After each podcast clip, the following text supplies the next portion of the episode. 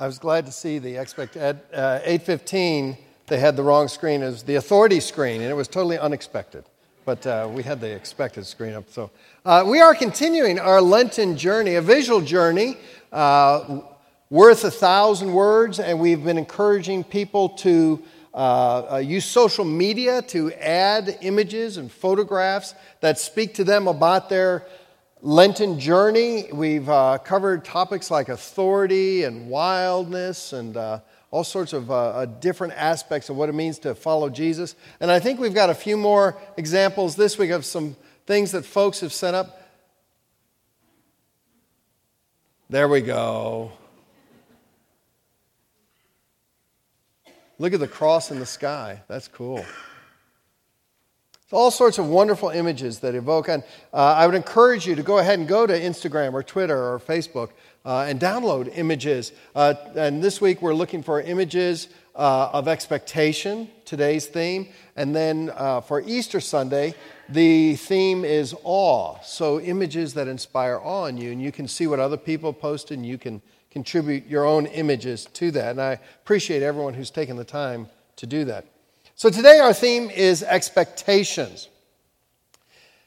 Expectations is one of those things that I think sets humans apart from every other species on this earth. No other animal, critter, no one else has ex- your dog doesn't get up in the morning and have expectations for the day. We do. We get up and we have expectations for breakfast.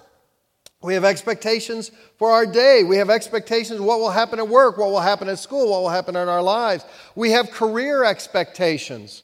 We have family expectations. We have expectations of our employer. We have expectations of our children. Our children have expectations of their parents.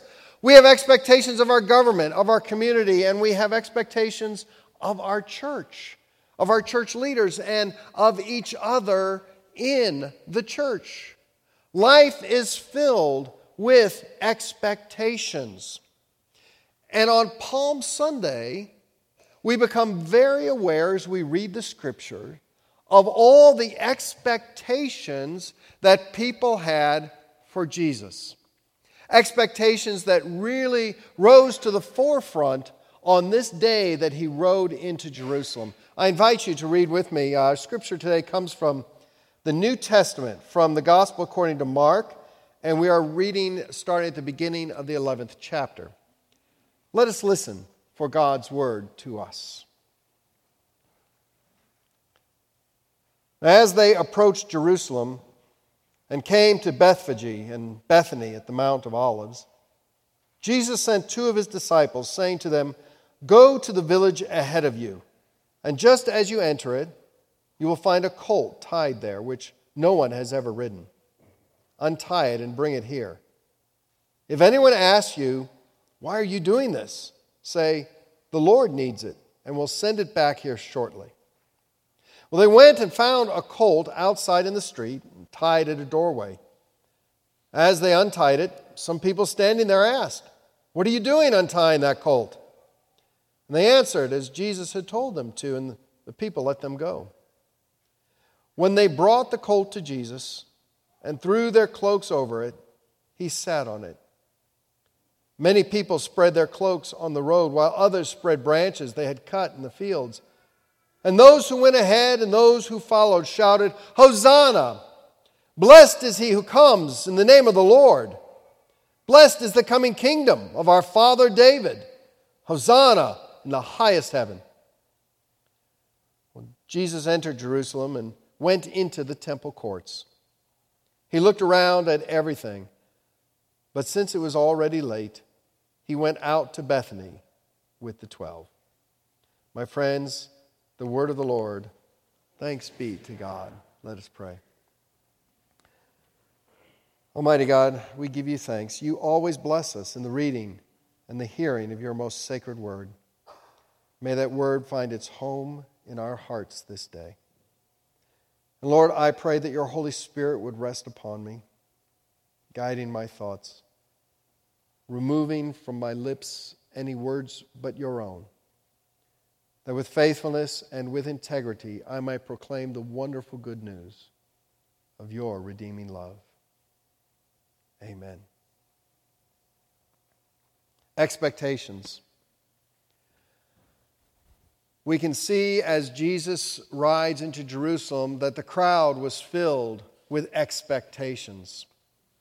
Differing expectations for sure, but expectations nonetheless. There were those in the crowd who expected Jesus to come in as a, a spiritual reformer, as someone who would bring new life and, and new vitality and new vigor into the religious practices of the people, someone who would, who would make the temple once again spectacular and the center point for the life of God with God's people. Jesus was expected to be a religious leader. At the same time, there were those who saw Jesus as a political champion, someone who would once again work to reestablish the kingdom of David. There were those who longed for the independence and the prestige that Israel once had as its own nation. And they wanted Jesus to be the king of that nation. There were others in the crowd who saw Jesus as a threat, and they expected a military insurrection. Here he is riding into town, much like uh, a general would ride in in a military conquest. And while it looked like perhaps the crowd was shouting Hosanna and waving palm branches, who knows what weapons they were hiding under their cloaks? And as the Roman soldiers looked on, their expectations were for a military conflict. Remember that Pontius Pilate was sent with one purpose only to keep the peace. And so Pilate and all the Romans were always looking for the slightest bit of insurrection, the slightest bit of, of treason or an attempt at coups. And there had been quite a few. The expectations were mixed. And then you had the disciples, these folks who had been with Jesus for over three years now. For them, the expectations were great. It seemed like the plan was finally coming together. They had been with Jesus, they had seen him feed the hungry, they had seen him heal the sick. They had seen him give sight to the blind. They had seen him turn water to wine. They had seen him calm the storms, all of these things. But now, now that they were in Jerusalem, things were really going to start unfolding. Finally, the plan was about to take shape. But just as soon as all those different people with all those different expectations came together on that Palm Sunday, those expectations began to fall apart. And no, it happened for no one quicker than the disciples.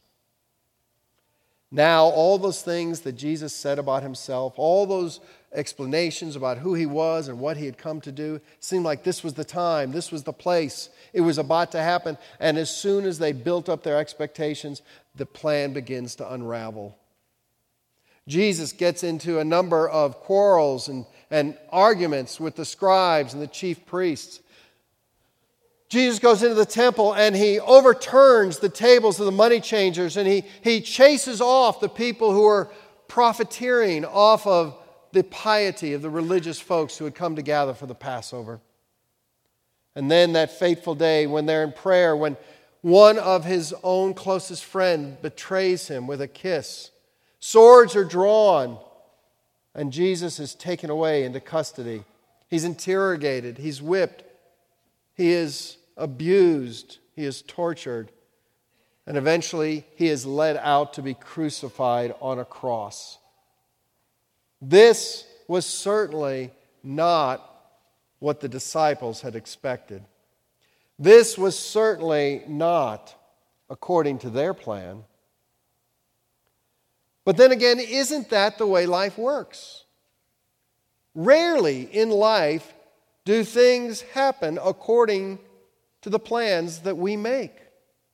I mean, if they did, then right now I would be the senior pastor of First Presbyterian Church of Nassau in the Bahamas. But that plan didn't quite work out. As human beings, we have such limited perspective, limited vision, and frankly, we set our goals so low. The thing about expectations is they are rarely met. They are rarely met.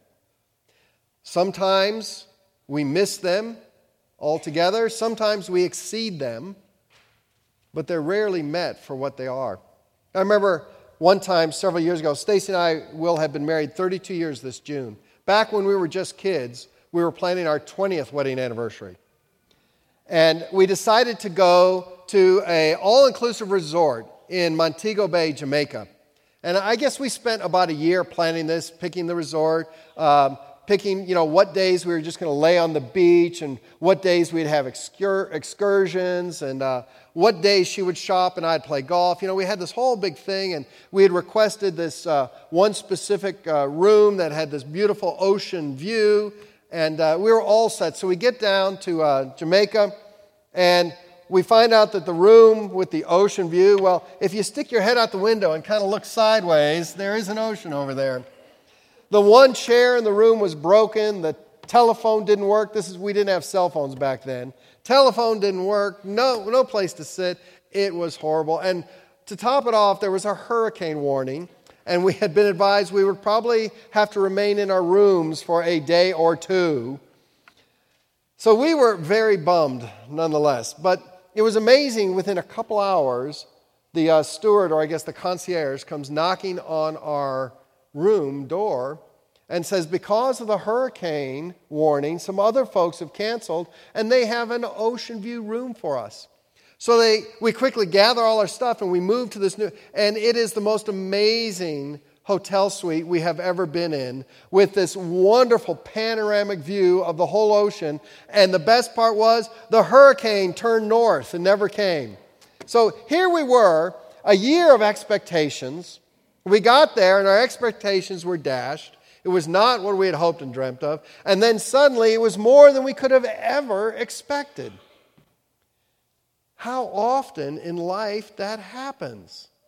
Things don't turn out the way we think they should or they will. Often it's because God has a better plan. On Good Friday, as Jesus was hanging on that cross, no one had dreamt, no one dared hope, no one expected, no one had planned that on Easter morning God was going to raise Jesus from the dead. People were worried about their political views. They were worried about their government. They were worried about their religious life. They were worried about their families, their traditions. And yet, God was worried about their salvation. That was God's plan all along. You see, God's dreams are always bigger than our dreams. God's plans are always better than our plans. God's expectations are always higher than our expectations. In the coming months, this congregation is going to make a transition. You will call a new pastor. And each and every one of you has hopes and dreams and expectations and fears and anxieties concerning this new pastor. Well, here's what I want to tell you your new pastor will not be as bad as you fear or as good as you expect. It never works that way. Nonetheless, God is sending a shepherd to you. God is sending a leader to you someone who will help you continue down the path of discipleship that you have been walking for these many, many years. It will not go as planned, it will not be what you expect. And that's the good news because God's plans are greater than your plans, and God has greater expectations than you have for yourselves. Friends, I don't know the details of tomorrow, but I want you to remember that your lives and all of your tomorrows are in God's hands. And there is no better place to be. I want to close today with a passage from uh, the Apostle Paul. This comes from the uh, third chapter of his letter to the Ephesians. It's, it's kind of a benediction, which is unusual that it's actually in the middle of the letter. But I think it is so appropriate for where you are as a congregation. Listen to the Apostle Paul when he says, Now to him who by the power at work within us is able to accomplish abundantly far more than all we can ask or imagine. To him be glory in the church and in Christ Jesus to all generations, forever and ever. Amen. Friends, I invite you to stand and receive the blessing. If you are a guest with us, uh, we are delighted to have you worshiping with us. Uh, we have these orange cards. Hopefully, you've found them and they're in the pew racks. You can give them to an usher later in the day. Um, I hope you'll join us for one of our worship services on Thursday at 7, Good Friday at noon, or at 6.30, 8.15, 9.30, or 11 o'clock uh, next Sunday for Easter. And if you have come here today with just a, a burden on your heart or you'd just like to have a moment of prayer with someone, we're going to have a member of our prayer team here by the baptismal font after worship, and they'd be delighted to pray with you. And now, my friends, go in peace, love one another. Put your trust in the Lord our God. May the grace of our Lord Jesus Christ, the love of God, the fellowship of the Holy Spirit be with you and those you love now and forever. Amen.